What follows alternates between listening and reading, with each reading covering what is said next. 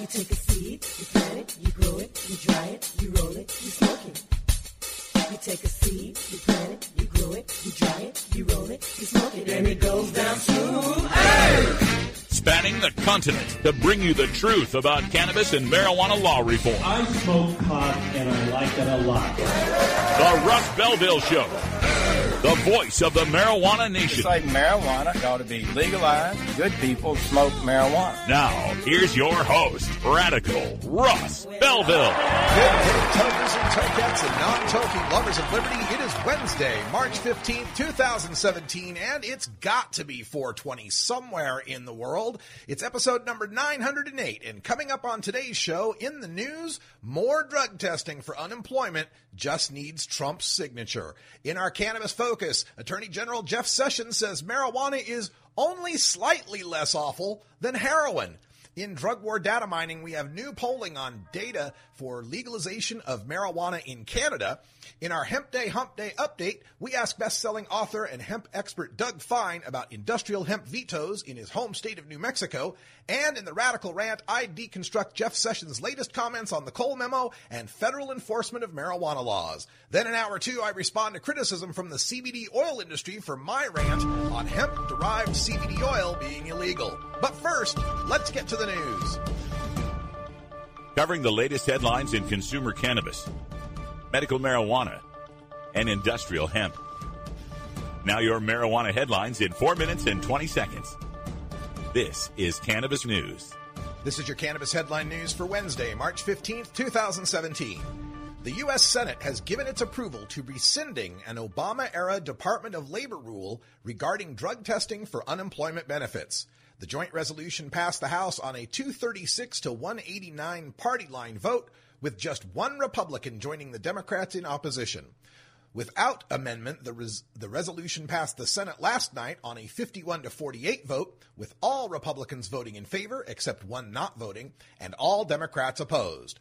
President Trump is expected to sign the resolution which restricts drug testing for unemployment to only those applicants who were fired for drug violations or who seek work in fields that mandate drug testing. Without the rule, Republican state legislatures are expected to greatly expand drug testing for unemployment insurance benefits. A spokeswoman for U.S. Senator Johnny Isakson of Georgia indicates that the Republicans' recent remarks at a telephone town hall meeting were misconstrued. During the meeting, Senator Isakson said, quote, I think cannabis oil derived from marijuana can be helpful and under regulation for medical purposes should be allowed, end quote. When asked in a follow-up question his opinion on the scheduling of marijuana, Senator Isakson said, quote, in the scheme of things, it's miscalculated in the schedule, end quote. The spokeswoman told the Atlanta Journal Constitution that the senator only supports rescheduling cannabis oil under the U.S. Drug Enforcement Administration system, not marijuana more broadly. A proposal to reduce the penalty for possessing small amounts of marijuana in New Mexico is working its way toward the House floor as the legislative session nears adjournment.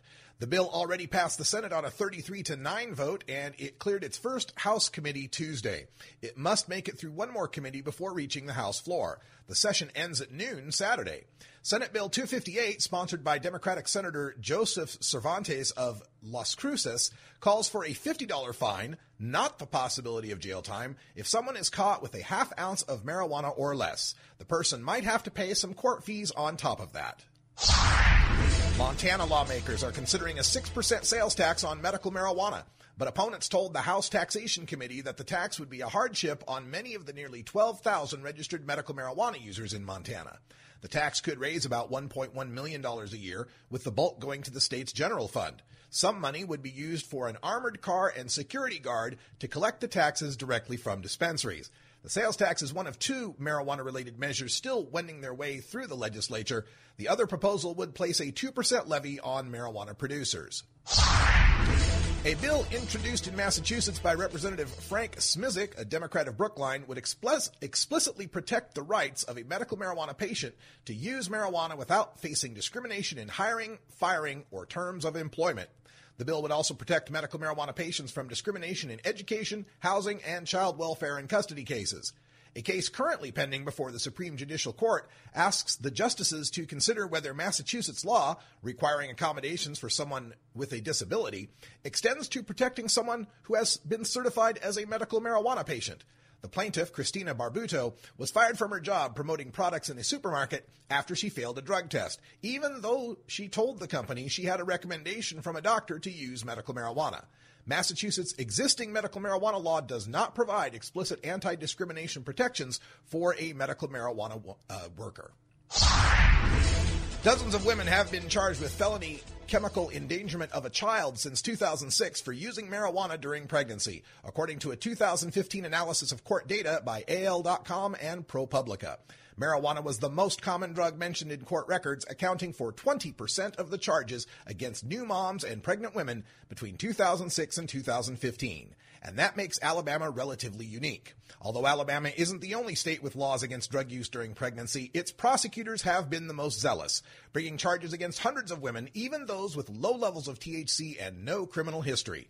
State lawmakers crafted the chemical endangerment law in 2006 to protect children from exposure to chemicals and fumes from home based meth labs, which can cause irritation, corrosion, and burns. Prosecutors immediately began applying it to women who used drugs during pregnancy, a practice that increased after it was upheld by the Alabama State Supreme Court in 2013.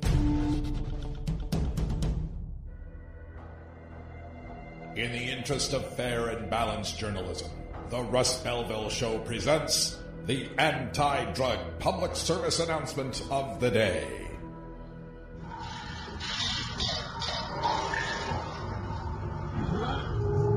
These days, most people who get addicted to heroin start by snorting it. They think it's not as dangerous as using the needle.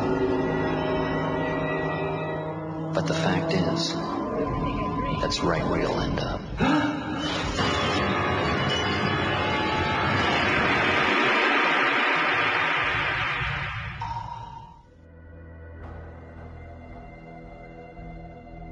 This has been the Russ Belville Show's anti drug public service announcement of the day, exclusively on radicalruss.com.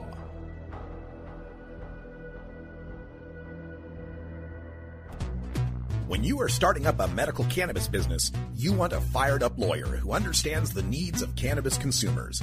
The law office of Lauren Vasquez is your fired up lawyer for the cannabis industry. Visit her website, firedUplawyer.com, or call 1 855 MMJ Laws for more information. That's 855 665 5297 for Lauren Vasquez, your fired up lawyer, or email fireduplawyer at gmail.com. You're not high. You're listening to the Russ Belville Show. I smell pot coming from over here and grilled onions from over there. Two of my favorite smells ever. Both those onions and that pot smell really good up here, you know. All right. Well, maybe you're high, too. It's time for cannabis facts about Alzheimer's from Robert Platshorn's thesilvertour.org. This message is supported by our donors and Hemp Inc., a public company poised to lead America's hemp revolution at hempinc.com. A new Florida study in the journal Molecular and Cellular Neuroscience found that cannabis promotes the growth of healthy new brain tissue. It can slow the effects of Alzheimer's and may in fact be able to halt it entirely. A long-term study by Ohio State University's Professor Gary Wenk concludes that people who regularly use marijuana get Alzheimer's at a much lower rate than others. This was Cannabis Facts from thesilvertour.org, an educational nonprofit supported by our donors and Hemp Inc., a public company poised to lead America's hemp revolution at hempinc.com. The world of cannabis is evolving at a frenetic pace. The Russ Belville Show gets behind the headlines to take a deeper look at breaking news in our Cannabis Focus. Attorney General Jeff Sessions spoke in Richmond, Virginia this morning to members of law enforcement and the media, telling them in his prepared remarks that he is, quote, astonished to hear people suggest that we can solve our heroin crisis by legalizing marijuana so people can trade one life wrecking dependency for another that's only slightly less awful. End quote. Wow. Well, it's refreshing to finally hear someone within the Department of Justice admit the obvious that marijuana is less harmful than heroin. It's an improvement from the Obama era DEA Administrator Michelle Leonhart's 2012 testimony, where her answer to the question, is marijuana less harmful than heroin, was all illegal drugs are bad. so uh, that uh, didn't tell us much more than what we already knew. But marijuana, a life wrecking dependency? Come on, Attorney General Sessions. Compared to heroin, only slightly less awful? really? Dependency on heroin can kill a person. Dependency on marijuana cannot. There is a huge gap on the life wrecking scale that Attorney General Sessions is missing here, especially the two legal drugs, alcohol and tobacco, whose capacity to wreck and end lives approaches that of heroin. And Session is clearly behind when it comes to the relationship between legal access to marijuana and reduction in opiate overdose deaths. Him, him talking about sw- swapping out one life wrecking dependency for another that's slightly less awful reminds me of his previous remarks where he said it was ridiculous that people were suggesting legalization of marijuana to combat the uh, heroin epidemic. This at least three times now uh, he has made remarks similar to this, and he's clearly not following the science on this. Here's from uh, one report. This was uh, reported by Reuters uh, on a study that said, "quote." In states with a medical marijuana law, overdose deaths from opioids like morphine, oxycodone, and heroin decreased by an average of 20% after one year 25% by two years, and up to 33% by years five and six, compared to what would have been expected, according to results in the Journal of the American Medical Association Internal Medicine. It's funny how these guys always want to point at the AMA and the doctors that say smoked marijuana isn't medicine. Smoked marijuana isn't medicine. Listen to the AMA. The AMA says that it causes schizophrenia and it leads kids to having lower IQs. And the AMA says this. The AMA says that. Soon as the AMA says, "Hey, marijuana leads to less opiates," oh, now we're not listening to the AMA anymore. Hmm. There's also science showing the reduction in opioid addiction, not just death, but addiction as well. This uh, report was uh, on the government's own website. This is at drugabuse.gov. National Institutes of Drug Abuse. This is your own folks, Attorney General. They say, quote, States with licensed medical dispensaries had lower opioid overdose mortality rates and fewer admissions to treatment for opioid addiction than they would have had without the dispensaries. The estimated sizes of the reductions were 16 to 31% in mortality due to prescription opioid overdoses and 28 to 35% in admissions for treatment of opioid addiction. This latter reduction was steeper, up to 53% among patients who entered treatment independently of the criminal justice system. End quote. Got that? Reductions from a sixth to a third in death, reductions from a fourth to a third in opiate addiction, and reductions of half in the opiate addiction if you're only counting the people who choose to go to addiction, not the ones that are busted by the cops and the drug court forces them there. Jeff Sessions is also missing out on the reduction of not just opiate addiction, but just opiate overall use. Uh, a couple of ways we measured this. One uh, study measured or tested the bodies. It, it got the, the the the statistics, the data from testing bodies of car crash victims which is a pretty random sample. Uh, true, not everybody drives, and the more younger you are, the more likely you are to drive, and so forth. But people of all races, ethnicities, ages drive and accidentally die in car crashes. From this study, quote, Fewer people are using opioids in states that have legalized medical marijuana, according to a study published Thursday in the American Journal of Public Health that bolsters advocates' claims that marijuana can substitute for more deadly drugs. The study, which examined data from 1999 to 2013, found an association between a state legalizing medical marijuana and a reduction in testing positive for opioids after dying in a car accident, particularly among drivers aged 21 to 40. Jeff Sessions is also behind on the science on the reduction of opiate prescriptions. So not just deaths, not just overdoses, not just abuse, not just use, but actual access to the to the drug in the first place. This was reported in the Washington Post. Quote, one of the most stunning drops in the report was in prescriptions of painkillers, which are currently in the spotlight due to a nationwide epidemic of opioid addiction. The researchers found that doctors in a state where marijuana is legal ended up prescribing an average of 1,826 fewer doses of painkillers per year. End quote. Now, it's not like the Attorney General isn't aware of the devastation wrought by our opiate epidemic. He noted in his remarks, quote, Every three weeks, we are losing as many American lives to drug overdoses as we lost in the 9 11 attacks. End quote. So, does Sessions place any of the blame for this epidemic on the pharmaceutical companies that have been aggressively developing and marketing these opioid drugs? Does Sessions plan to reform policies of his department's Office of Diversion Control, which has rubber stamped ever increasing opioid production quotas requested by the pharmaceutical companies to the tune of a 39 time increase from 1992 to 2015? We are producing 39 times more opiates than we did in the early 90s. Anything from Sessions on that? Nope.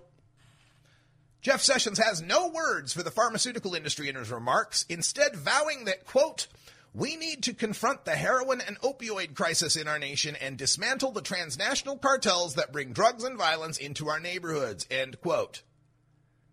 Well, this view of the opiate crisis as one of some sort of foreign invasion rather than the domestic poisoning that it is, the corporate profits involved, well, it fits well with this administration's zeal for walling off the southern border. Here's another quote from Sessions' prepared remarks today. Quote, Illegal drugs are flooding across our southern border and into cities across our country, bringing violence, addiction, and misery. We have also seen an increase in the trafficking of new low cost heroin by Mexican drug cartels working with local street gangs. As the market for this heroin expands, gangs fight for territory and new customers, and neighbors are caught in the crossfire. Let's uh let's ignore for the moment that Dos Equis and Corona aren't shooting it out in the streets of Mexico for control of their territory and for new customers and neighborhoods.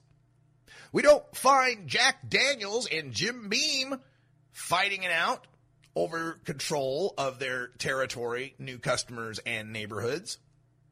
Newport, Cool, Camel, Marlboro, no gunfire going down there, no crossfire there, no violence and misery there from those drugs, at least for the people that aren't taking them. Every time Jeff Sessions gets behind a podium and talks about the danger and violence inherent in the trafficking of drugs, it ignores the 800 pound elephant in the room that it's the prohibition of those drugs that's causing the crime, the violence, and the misery. Sessions insists that he'll use increased law enforcement to, quote, stop both the transnational cartels as well as, quote, the thugs, gangs, and gangs who use violence and extortion to move their product, end quote. Well, it's too bad he doesn't have the same vigor to go after the transnational corporations and their attractive sales reps who use gifts and promotions to move their product. It's always the marijuana causing the problem, and I'm telling you, this focus on the on the heroin epidemic is going to be one of the justifications that Jeff Sessions and the Trump administration use to go after marijuana. We we tend to think that it's going to be, oh, look at all this evidence, look at all these facts that show that marijuana reduces opiates. Sessions is one of those guys who wants to stop people from using marijuana in the first place because he believes marijuana inexorably leads to crime and violence and people using heroin. In his speech today, he talked a lot about prevention, stopping people from ever using drugs in the first place. He, he talks longingly of the 1980s and early 90s of the just say no efforts to stop people from using drugs. Just say no. He points to the reduction in the reported use of drugs throughout the 1980s to bolster his case. He is going to make the argument that we need to crack down on the liberalization of recreational marijuana because it's the liberalization of those attitudes that leads people to want to try drugs and then makes them believe that they can use them with impunity. This is a very tough, tough argument to make.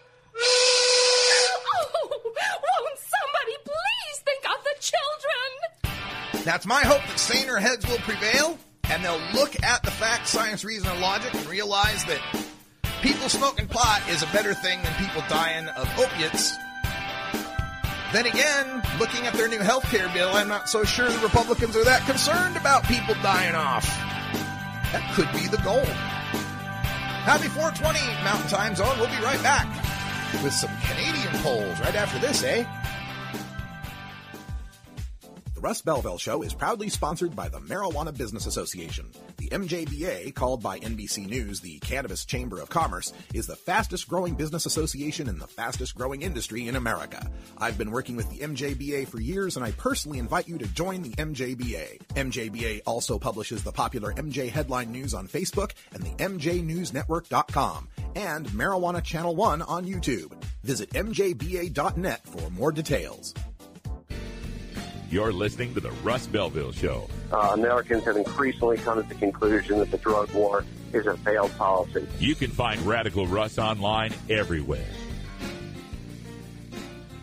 NORML stands for responsible adult cannabis use. If cannabis use is causing problems in your life, consider taking a break or seeking medical assistance. Consider ceasing cannabis use if you have a family history of mental illness. Don't drive or operate heavy machinery while impaired by cannabis use. Cannabis use is not without risks, even though the risks are far less than those posed by legal drugs. Promoting the end of adult cannabis prohibition is easy because we have facts, science, reason, compassion, evidence, truth, and logic on our side. It's even easier when researchers catalog it all for us. Learn how to gather the facts on marijuana use, arrests, seizures, rehabs, drug tests, and more on this edition of Drug War Data Mining. Today in Drug War Data Mining, we take a look at the issue of marijuana legalization in Canada. This was a major promise by Justin Trudeau and the Liberal Party to move forward with legalization in the Great White North. Looks like they're dragging their heels a little bit on this, and the recent prosecutions and raids of Mark and Jody Emery in cannabis culture uh, are cause for concern. But against that backdrop, we've got a new poll coming out from NRG Research Group and Peak Communications, or Peak Communicators, excuse me, uh, that gives us some hope for moving forward in Canada. The support for marijuana legalization in this poll amongst Canadians is at majority level at 51% support. Now, I'm a little concerned that here in America we're at 57, 58, 59, 60% support in the most recent polls. I'm not exactly sure why Canada is lagging behind us now. Used to be we were the ones with the low polls and Can- Canadians were the sensible ones wanting to legalize, but it's majority support across North America, no matter how you slice it. Uh, according to the poll, one third of Canadians oppose legalization, uh, even 33%, and 14% are undecided, uh, neither support nor oppose. Uh, the support, of course, is greatest amongst youngest Canadians. Those aged 18 to 34 show 60% support. And there's more support out west, just like the United States, where Manitobans are at 59% support and British Columbians at 57% support. Quebecers are the most likely to oppose legalization at 37% support. And of course, people who currently smoke marijuana are much more likely to support its legalization, 83% versus 46%. So that's something of concern there. People that don't smoke marijuana are the largest group of voters. You know, those of us who smoke pot range from 8 to 14% of us, depending on uh, how you look at it. So you've got to get the votes of people that don't smoke marijuana, and having them at only 46% support is a little concerning. Now, they asked also about legalization unfolding in Canada, what they thought it should include, what they thought it would uh, affect in Canada. According to the president of NRG Research Group, Andrew Enns, he says, quote, 63% of Canadians support a specific sales tax on marijuana if it were to be legalized. They want a marijuana tax. The tax has got the most support in Saskatchewan at 88%, 73% for Alberta, 70% for BC. 51% believe that uh, the sales of marijuana by organized crime groups will decrease if marijuana is legal, legalized, but they're worried about some of the other aspects of legalization. 59% of Canadians believe legalization of marijuana would increase use by minors. And people that oppose legalization are particularly likely to believe that 85% of them. Now, the evidence we've got here in America shows there's very little effect on the youth use rates of marijuana in the places that have legalized it or medicalized it, but an extreme growth rate among older folks, rising to tripling amongst the seniors. So I would just urge Canadians to remember that the youth that want to smoke pot have their access. They know the kid that that sells weed in the high school parking lot or behind the shop class, or they can meet someone at the parking lot of the 7-Eleven, or what would it be up in Canada? Uh, uh, uh, Tim Norton's, whatever, Tim Hortons, uh, whatever. But this is a, a, a reality that the kids already have their access. They're they're not deterred by the underground market. That's so that there's not likely to be much change for them at all. What gains there might be from being able to send some straw purchaser in for a uh, illegal access to the to the product are offset by the number of weed dealers who have to, who can't compete in the market anymore. So really, it's not that big of a concern.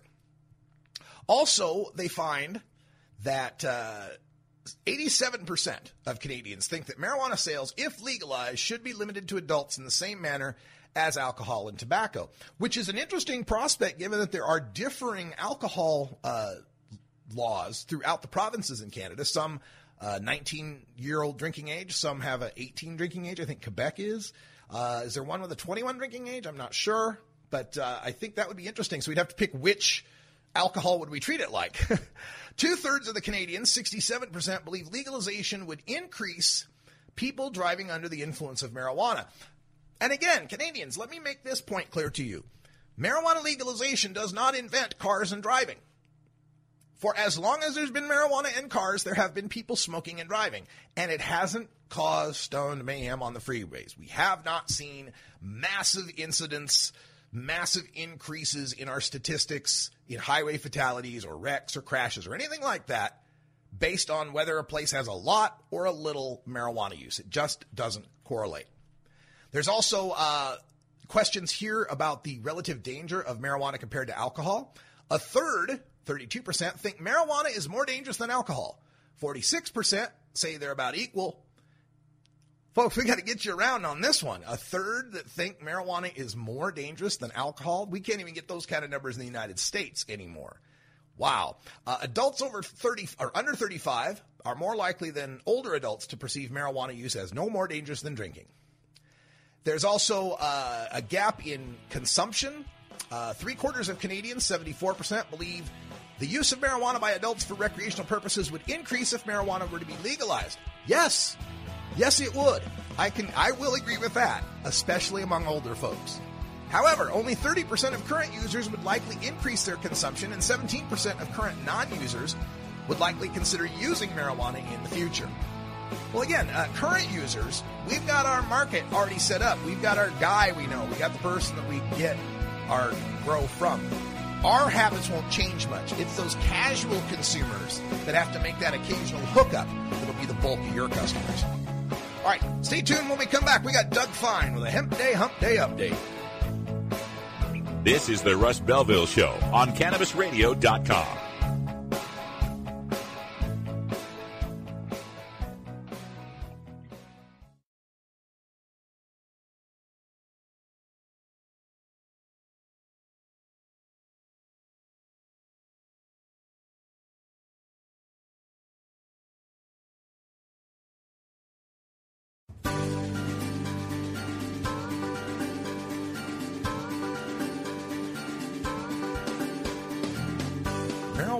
legalization also ushers in the return of the American hemp industry.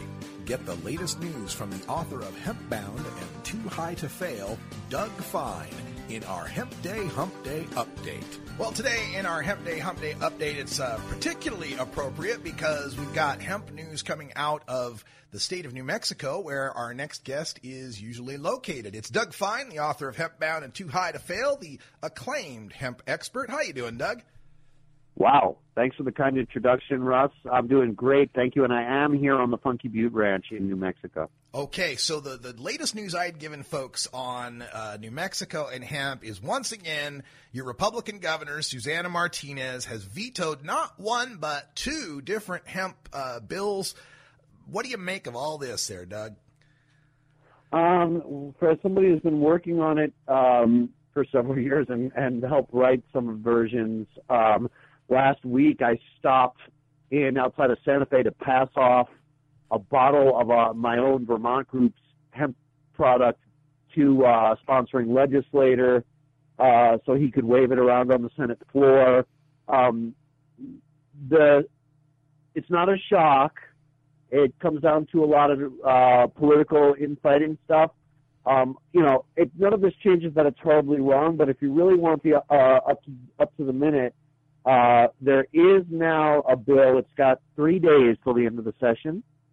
Um, but there's a bill that evidently is very similar to the weaker of the two that the governor evidently uh, is friendly to. So we'll see. Um, we'll see if it if if it will happen. It's uh, it's disappointing regardless because the better bill allowed for New Mexico to be one of the more robust programs, namely farmers planting hemp as opposed to this kind of like cautious nonsense that some states are doing in terms of very limited initial uh, initial trials.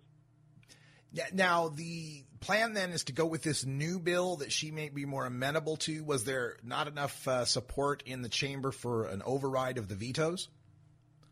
I was wondering the same thing, and um, there's just three more days in the session. I guess it was thought that this uh, might easier, and because it may have uh, either stemmed with her or at least coming through an ally, there might be some face saving um, uh, for it because uh, it's evidently very similar to one of the bills that was vetoed. The, again, as I said, the weaker of the bill, and that one was put forth for the third year in a row by sort of our governor's political nemesis, and she doesn't tend to smile on those uh, kind of bills. But there was a better one put forth by somebody else uh, that she also vetoed, and um, those of us who had been working on the bill, including um, in discussions with the governor's office, were were uh, disappointed. Um, but uh, you know, if they want to drive business out of the state, uh, that's a good way to do it.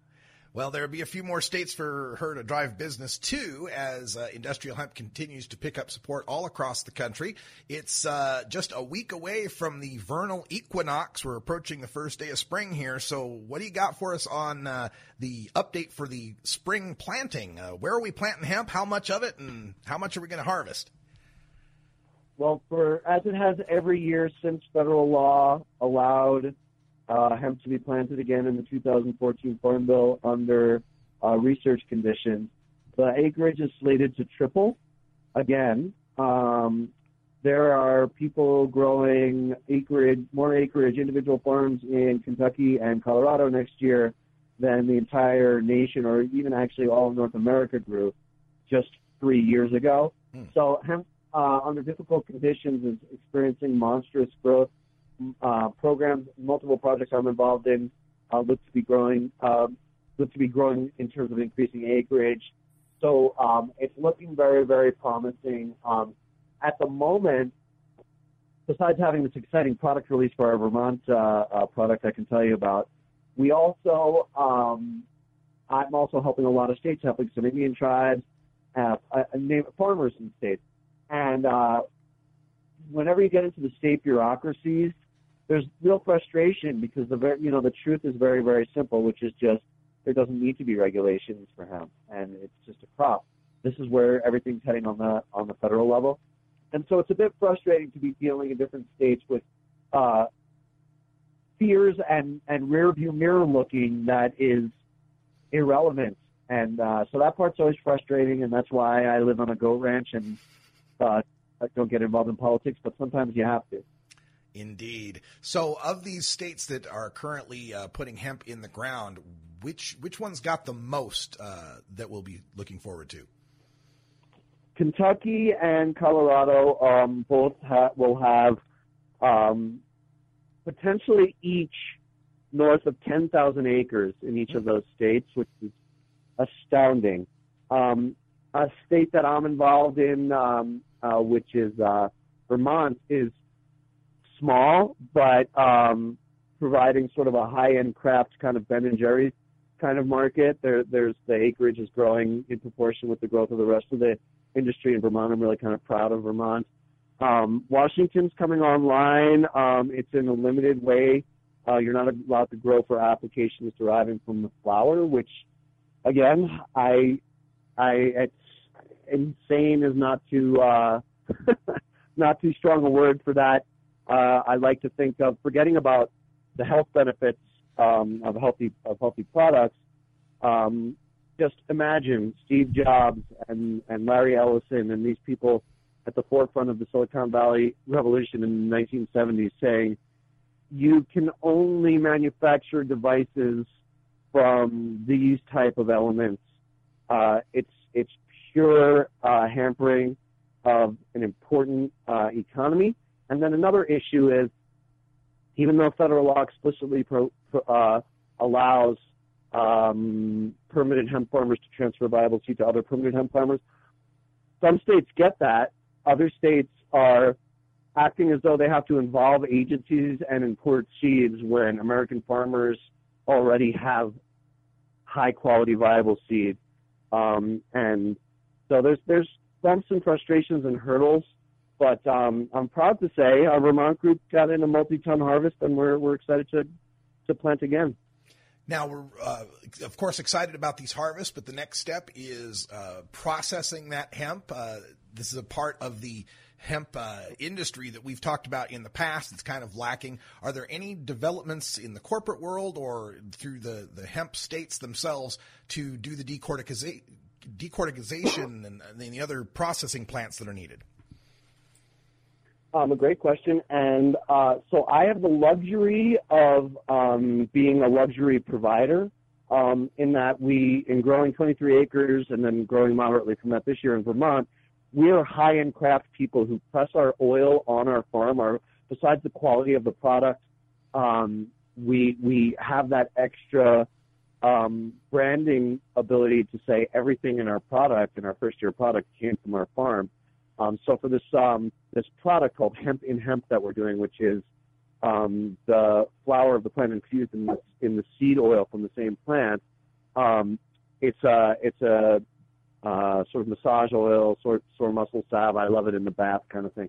For that, um, we uh, we processed it entirely on our own, and again, as we grow, that's going to be impossible to continue. So we are too going to be looking for for uh, for pro- processing infrastructure. That said, um, this is an issue that people are not um, unaware of. So to give you one example, um, friends and colleagues of mine on the western slope of Colorado um, are actively involved in working with the regional governments, county governments in that part of the state, um, farmers groups to coordinate a central processing facility. And these are not live in the clouds dreamers. These are practical get it done ranchers who are keeping tabs on prices for the various components of the plant.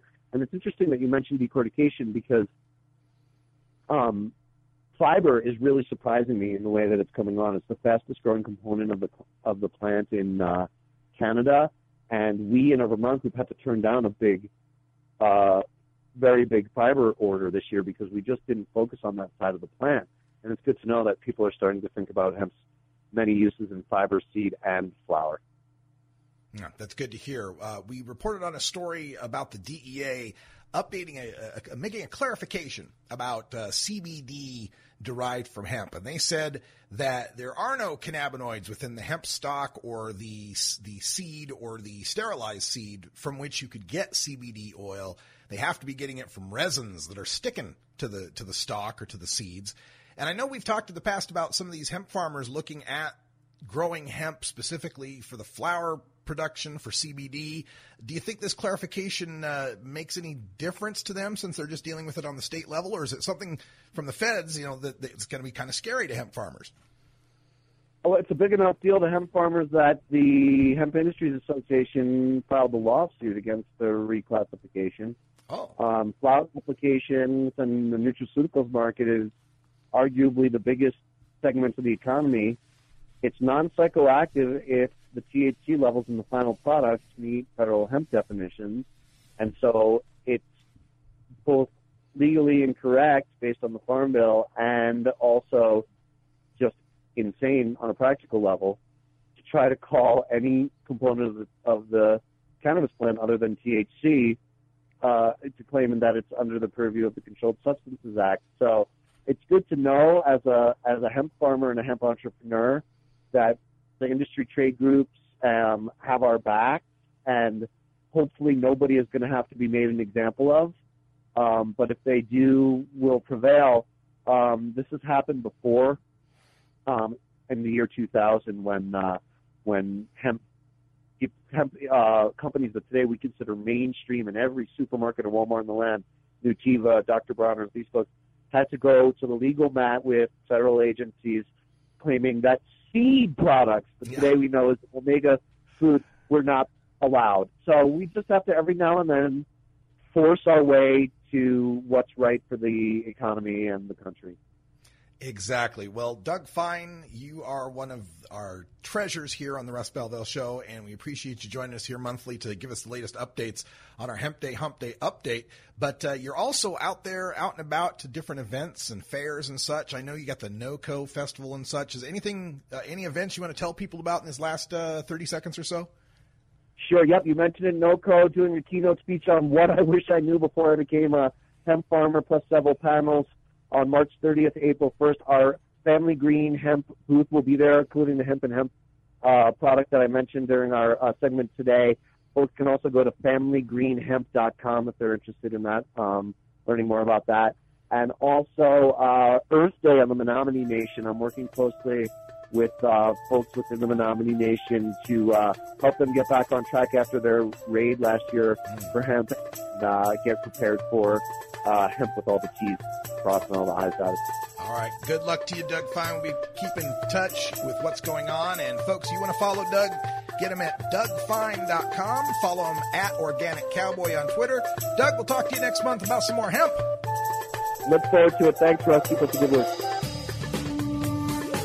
All right, stay tuned when we come back. The Radical Rant on Jeff Sessions. We've got the audio from his follow up comments coming up next.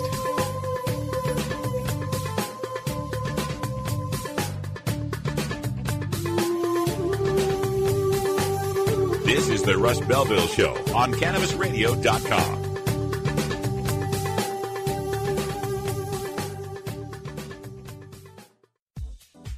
Russ Belville Show is proudly sponsored by the Marijuana Business Association. The MJBA, called by NBC News the Cannabis Chamber of Commerce, is the fastest growing business association in the fastest growing industry in America. I've been working with the MJBA for years and I personally invite you to join the MJBA. MJBA also publishes the popular MJ Headline News on Facebook and the MJNewsNetwork.com and Marijuana Channel 1 on YouTube. Visit MJBA.net for more details.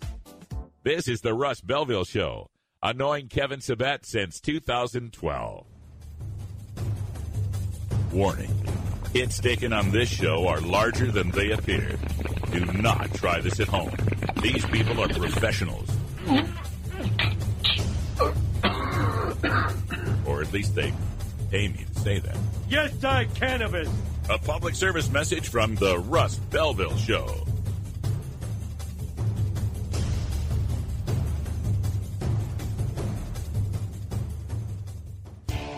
Total war against public enemy number one. Ten federal criminal penalties for the one ounce of marijuana. Marijuana is probably the most dangerous drug.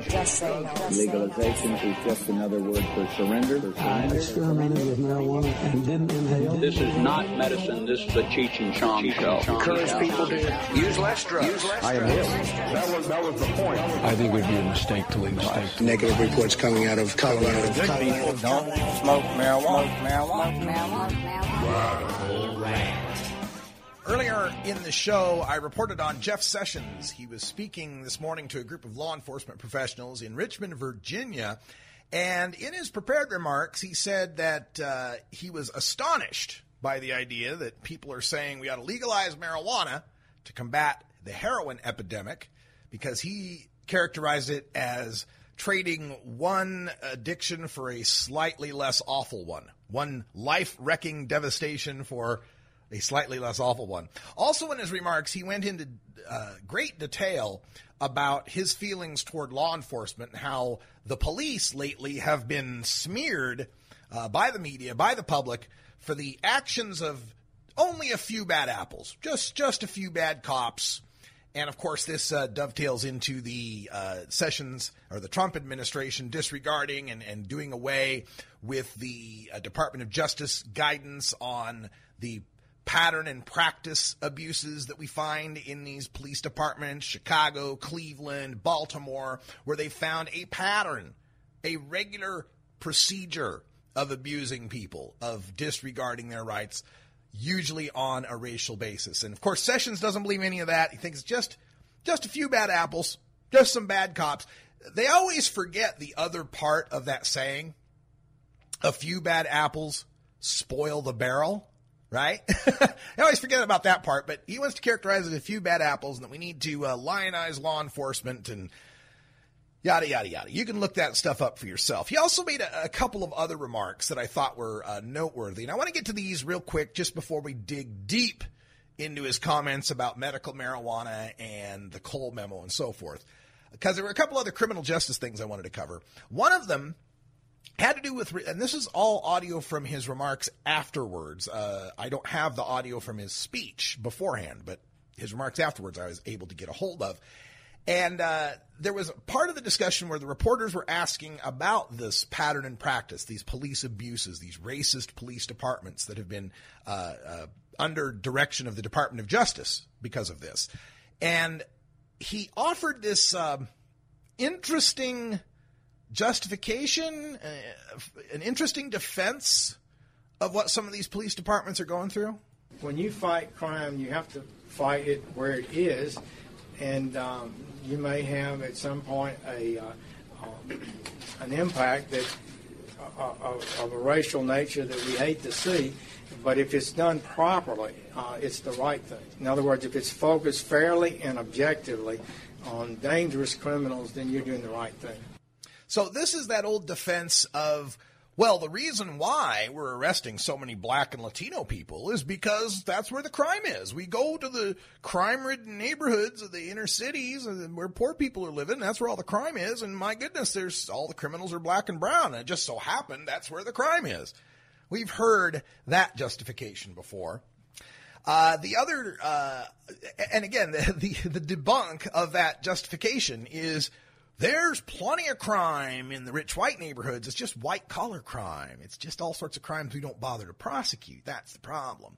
Also, it ignores the fact that by establishing this war on certain American citizens using non pharmaceutical, non alcoholic, tobacco free drugs, we entice we incentivize the officers to make these low level drug arrests that are easily made in the city amongst people that don't have a suburban garage or a park or a basement someplace to hang out and smoke dope, but they're out there on the on the stoop or in in the city uh, alleys or whatever. They're easy to bust, and given that they're poor, they're less likely to have lawyers or know their rights, and so we can get better arrest statistics. He ignores all of that part. Another controversy that the reporters asked him about today in Richmond was about this claim by the President of the United States that the previous President of the United States tapped his phones. Uh, Sessions couldn't quite stammer out a good answer to this, could he? Do you ever give him any reason to believe that he was wiretapped by the previous administration? Um, look, um, answer no. Uh, but um, or uh, but uh, um, or uh, no. of course he didn't. Even Jeff Sessions isn't that stupid. All right, so we got that out of the way. Let's talk about the marijuana comments. I'm going to play the full two minute clip of all the reporter's questions, all his answers, all the follow ups, so that you have the context and you can make your own decision about this. But I don't hear anything good coming out of this. sir, on your, um, your statements about marijuana, do you distinguish between medical marijuana and recreational use, as you focused your remarks on? And also, will you be cracking down on any states that have already legalized marijuana, recreational or medical? Um, I think um, medical marijuana has been hyped um, maybe too much. It's possible that some dosages can be constructed in a way that might be beneficial. I acknowledge that. But um, have you ever to smoke marijuana, for example, where you have no idea how much THC you're getting, uh, is probably not a good way to administer a med- medicinal amount. So forgive me if I'm a bit dubious about that. But the but the idea that recreational marijuana, there's nothing wrong with it, and we should just legalize it, I personally doubt. And I'm not in favor of that based on my personal experience. Wait, but will you sue states that have legalized marijuana, or will you push for arrests in those states? States can. Um, no, I've made clear about where we stand on that. What did the former Justice ask for more I- I- time? I'll, I'll just repeat it. Uh, the federal law on marijuana remains in effect in every state. It's not eviscerated because a state ceases to enforce the law in that state. The Cole Memorandum set up some policies under President Obama's Department of Justice about how cases should be selected in those states and what would be appropriate for federal prosecution, much of which I think is valid. I may have some different ideas myself in addition to that, but essentially, uh, we're not able to go into a state and uh, pick up the work that police and sheriffs have been doing for decades. So, in those remarks, many people are, I think, taking him to be far more positive than they really are. And and to illustrate this, I just want to go through this step by step so that we can kind of listen to it and think about it together. Because try, trying to figure out Jeff Sessions' intent regarding the Cole memo uh, has pretty much divided the marijuana punditocracy. It's like the blue black dress debate. It just depends on how you see it, what you think's going on. There are those out there who find some solace in his remarks. They interpret his vague comments positively in the context of allowing the status quo of federal hands off of legal marijuana states to continue. And then there's those of us in my camp who interpret his vague comments negatively in the context of knowing that he's an unabashed drug warrior who waxes nostalgically about the just say no policies of the 1980s. So this is a guy uh, who believes that marijuana is something that's just terrible and terrible, terrible, and that we need to do something about that. He believes that. Uh, My view is that crime does follow drugs. He believes. And it's false that marijuana use doesn't lead people to more drug use.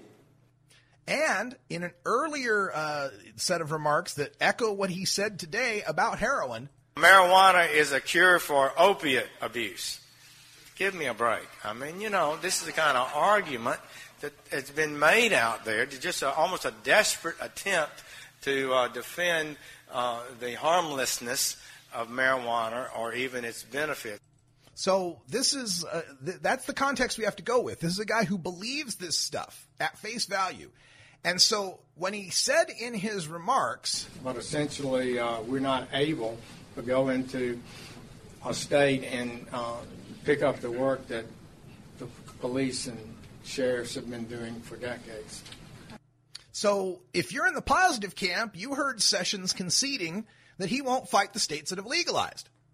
If you're in the negative camp, you heard Sessions only conceding that he can't commandeer local law enforcement to aid in physical raids in the legal marijuana states. So that won't be the way that he cracks down on legal marijuana. Earlier, he was asked by uh, right wing talk show host Hugh Hewitt about uh, cracking down on uh, marijuana through the use of RICO laws. One RICO prosecution against one marijuana retailer in one state that has so called legalization ends this facade and this flaunting of the supremacy clause. Will you be bringing such a case? And in response to that, Well, um, we'll be evaluating how we want to handle that. I think it's a little more complicated than one RICO case. I got to tell you. So people heard it's a little more complicated than one RICO case. If you're in the positive camp, you heard Sessions dismissing Hewitt's call for RICO prosecutions as something that's naive. If you're in the negative camp, you heard Sessions dismissing Hewitt's naive idea that just one RICO prosecution would be all it takes to crack down on marijuana. And you didn't hear him dismiss the idea of using RICO prosecutions. Now, also in the past, Attorney General Sessions has called the Cole memo valuable in evaluating whether limited federal resources should be used to enforce the Controlled Substances Act. He also said this. The Cole memorandum set up some policies under President Obama's Department of Justice about how cases should be selected in those states and what would be appropriate for federal prosecution, much of which I think is valid. I may have some different ideas myself in addition to that. So if you're in the positive camp, you heard Jeff Sessions committing to the policy of the status quo of not interfering with the legalized states. If you're in the negative camp, you just heard Jeff Sessions praising the Cole memo as an excellent checklist of justifications for interfering with the legalized states. Now, when he was pressed on whether he would follow the Cole memo as his predecessors did, Jeff Sessions waffled. The federal law on marijuana remains in effect in every state. It's not eviscerated because a state ceases to enforce the law in that state. So if you're in the positive camp, you'll just note that, well, every attorney general says that. Holder said that. Lynch said that. And the definition of the job of attorney general requires him to say that.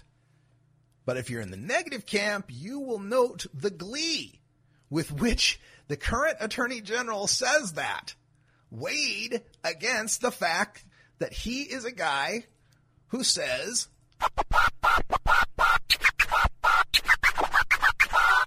This drug is dangerous. You cannot play with it. It's not funny. It's not something to laugh about. And, and trying to send that message with clarity that good people don't smoke marijuana. Didn't know he was a DJ when he said that, did you? Also, Jeff Sessions, in numerous appearances, has linked the use of marijuana to crime and violence, saying that experts are telling me there's more evidence around marijuana than one would think. Current levels of THC in marijuana are very high compared to what they were a few years ago, and we're seeing real violence around that. Well, if you're in the positive camp, you heard Jeff Sessions obviously talking about cartel and gang violence around illegal marijuana, not state legal marijuana. But if you're in the negative camp, you heard Sessions linking marijuana itself to crime and violence again. Again, as he has done many, many times. As he said, that marijuana leads to crime. We've heard this. Let's see if I can pull it up. there My view is that crime does follow drugs. Uh, in the 70s and 80s, we saw so many lives destroyed by drug abuse.